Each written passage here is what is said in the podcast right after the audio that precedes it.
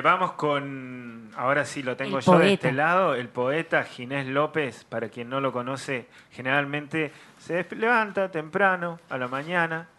y piensa en alguna poesía y nos la comparte. Hoy, en conmemoración de Alejandra Pizarnik y de lo que sería su nacimiento, eh, Ginés López despide este programa. Cuando me muera, muy pronto, si alguna vez muero, no recordarán el olor a tristeza del río, no recordarán el gusto del vino atado a la lengua, no recordarán el color de la noche en los ojos de los ahogados, sino que recordarán mi voz, mis palabras que flotan como máscaras, como cáscaras vacías que nunca contuvieron nada, y recordarán mis ojos verdes que pagaron al amor el más alto tributo,